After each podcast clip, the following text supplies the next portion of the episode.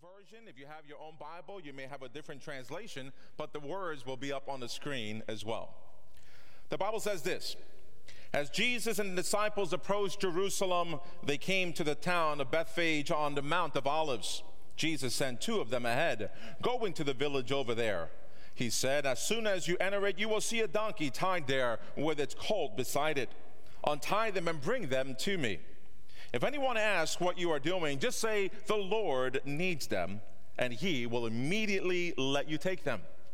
This took place to fulfill the prophecy that said, Tell the people of Jerusalem, look, your king is coming to you. He is humble, riding on a donkey, riding on a donkey's colt. The two disciples did as Jesus commanded. They brought the donkey and the colt to him and threw their garments over the colt, and he sat on it. Now, most of the crowd spread their garments on the road ahead of him, and others cut branches from the trees and spread them on the road. And Jesus was in the center of the procession, and the people all around him were shouting, Praise God for the Son of David. Blessings to the one who comes in the name of the Lord. Praise God in the highest heaven. Now, the entire city of Jerusalem was in an uproar as he entered. Who is this? They asked. And the crowds replied, uh, It's Jesus, the prophet from Nazareth in Galilee. Let me pause for a word of prayer. God, we come to this moment of our worship service to receive of your word today. We're hearing about the triumphal entry, and God, let the words that are going to be shared today really speak to the hearts and minds of those who are listening, that they can not only listen but apply it. In Jesus' name we pray. Amen. Well, ladies and gentlemen, usually on Palm Sunday, as you see in our decorations as well, you saw the children waving their palms as the very first song in today's service. We talk about how Jesus' triumphal entry was going into Jerusalem and he was riding humbly on a donkey, and the people were laying out the garments ahead of him. And they were shouting, of um, some of your translations say, Hosanna, Hosanna, blessed is he who comes in the name of the Lord, Hosanna in the highest heavens. But what I want to do today, ladies and gentlemen, most of you know this story of what took place, and I can pr- certainly preach different topics on that, that passage of verses 1 through 11. But I want to go into another passage that is sometimes not preached about so much in church, and that is found on verse 12 of that passage of uh, chapter uh, 21. It says, Jesus Think about this, ladies and gentlemen. He was processing in. Other, other uh, uh, gospels say that it was the next day. But here in Matthew, the writing says that Jesus entered the temple and began to drive out all the people buying and selling animals for sacrifice.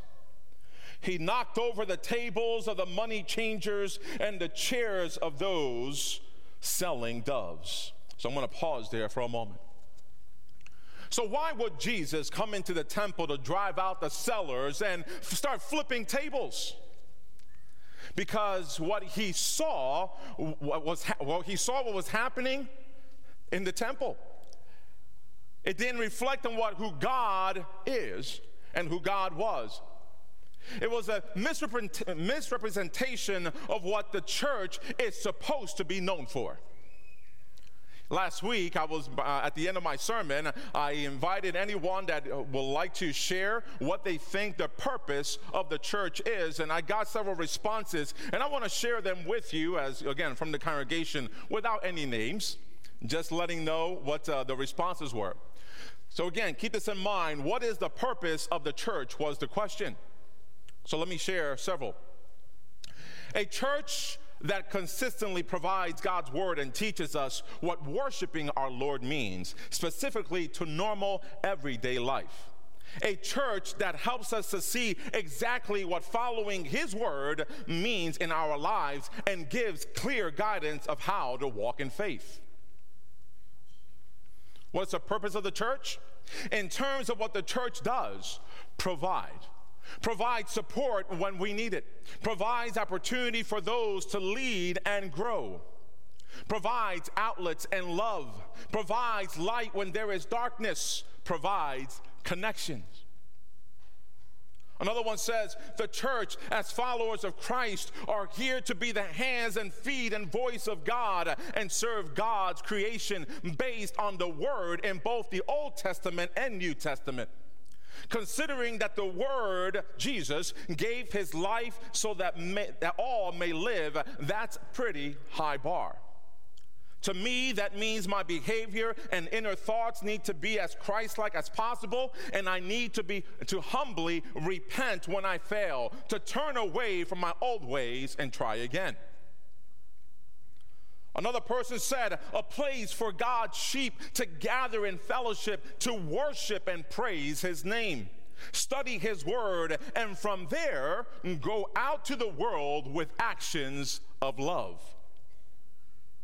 What's the purpose of the church? The church is the most important place in our community to gather safely, leaning on each other to learn, to share, and grow, and conform to the likeness of Christ in a broken world that is running away or diluting the importance of God and His sovereign commandments through the loud voices of media and internet propaganda, every community needs churches to hold steadfast by having a louder voice and not a giving in to society's misled, uh, misled ways.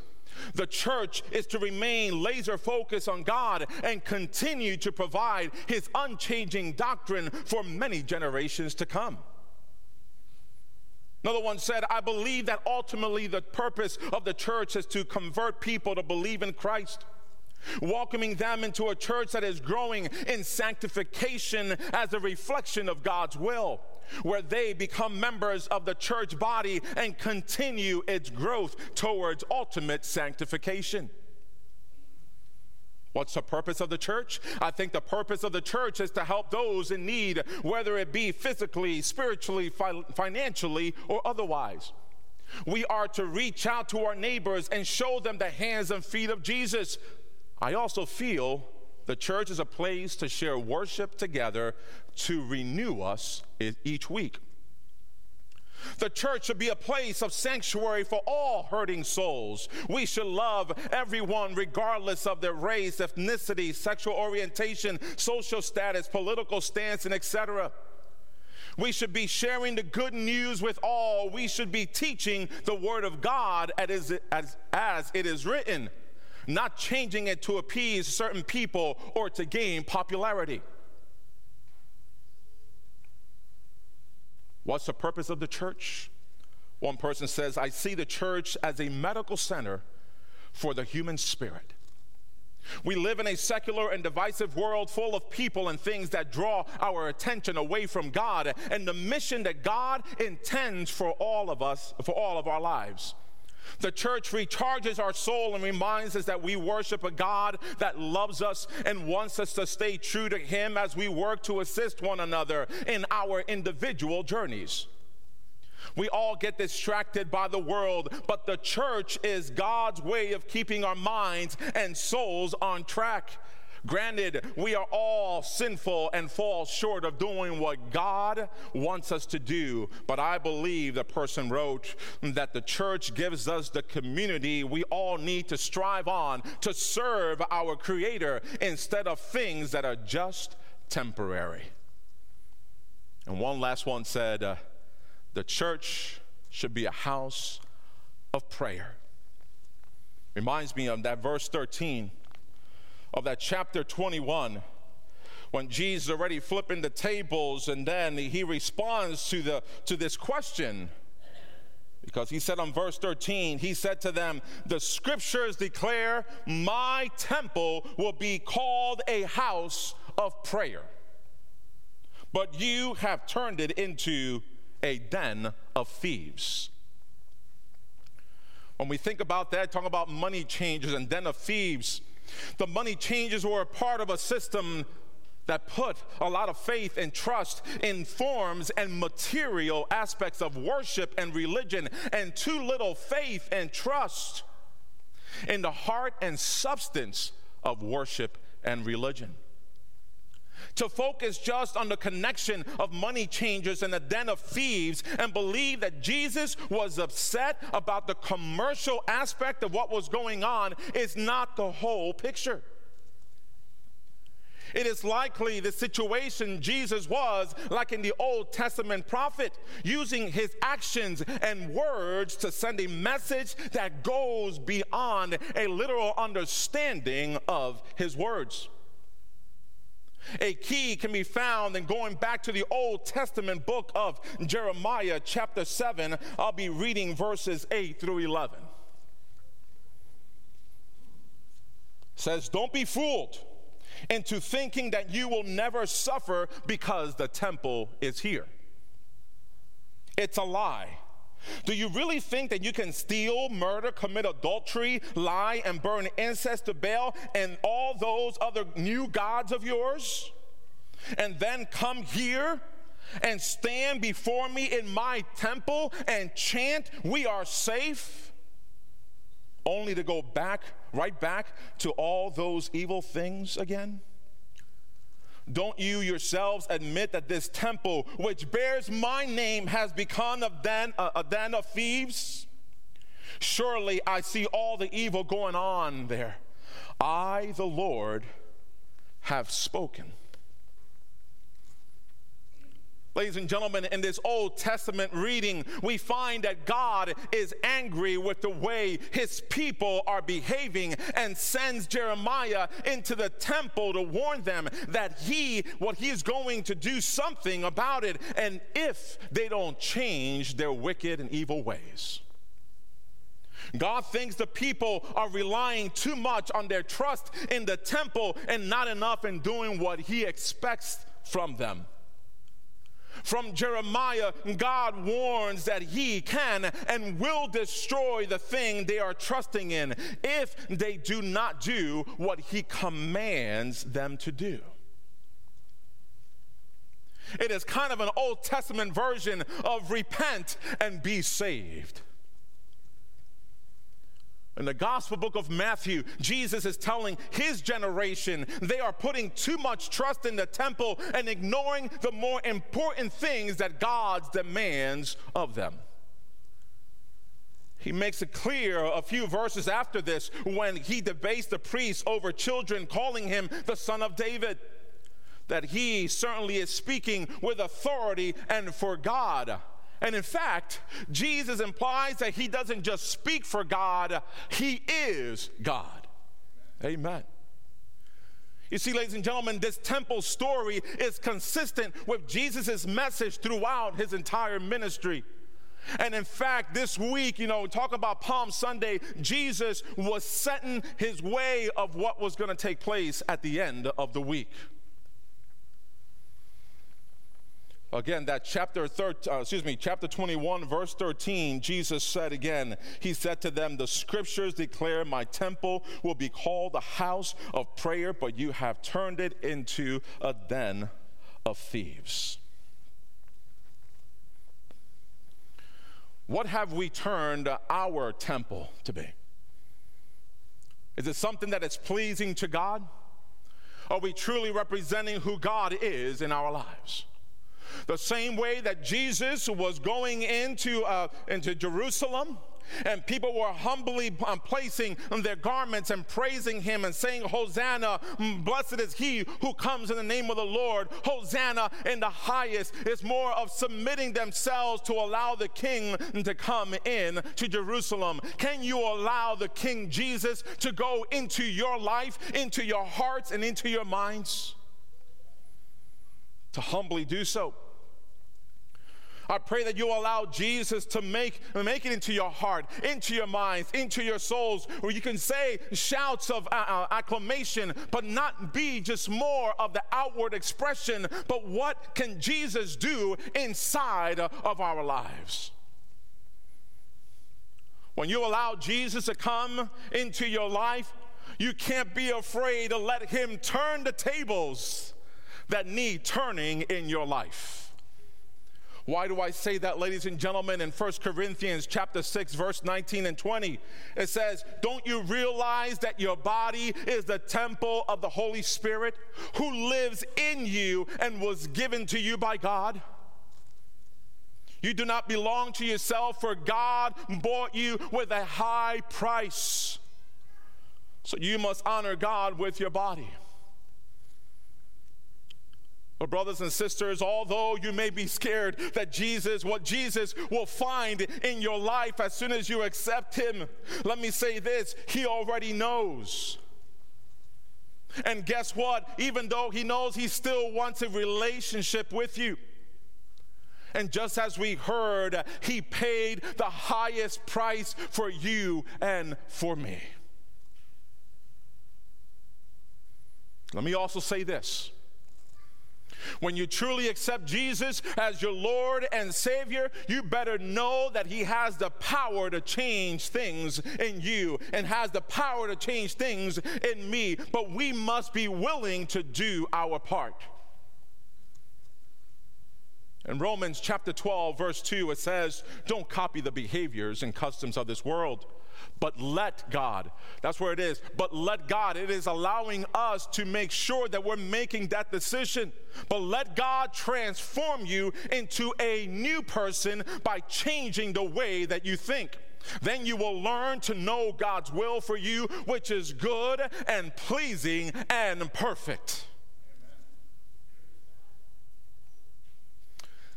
Ladies and gentlemen, Jesus came into the temple he flipped the tables and cleared out the sellers. Let's see what happened on verse 14. He said, The blind and the lame came to him in the temple, and he healed them. When you let Jesus into your life, you better be ready for him to flip the tables on you. Let him flip the tables of pride. Let him flip the tables of lust. Let him flip the tables of deceit. Let him uh, uh flip the tables of addiction. Let him flip the tables of adultery. Let him flip the tables of pornography. Let him flip the tables of sexual immorality. Let him flip the tables of hatred. Let him flip the table of racism. Let him flip the table of prejudices. Let him flip the table of bitterness and hatred. Ladies and gentlemen, let Jesus flip any table that does not represent God in you.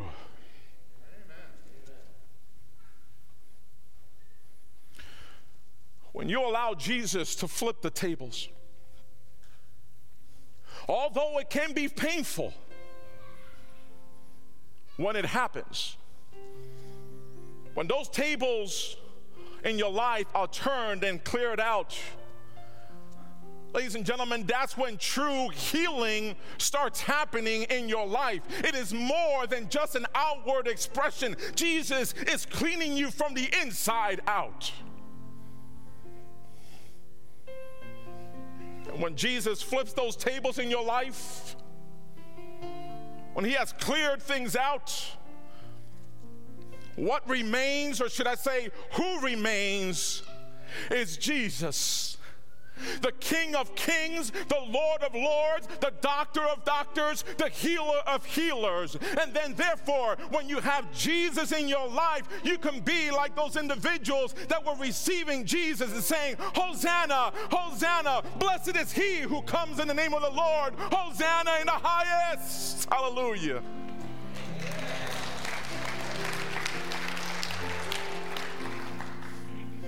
Don't be afraid to allow Jesus to come into your heart.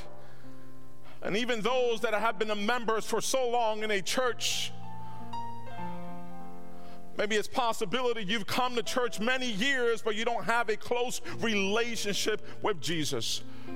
I don't know exactly where it is, but in the, uh, the, in the New Testament it says, Not everyone who says, Lord, Lord, will enter the kingdom of heaven. And I'm wondering how many people who go just to church so that way they can get a check mark and saying that I was there, but they don't have a true relationship with Jesus. Ladies and gentlemen, as you receive Jesus into your heart, do not let him be afraid to turn the tables that do not represent God in you.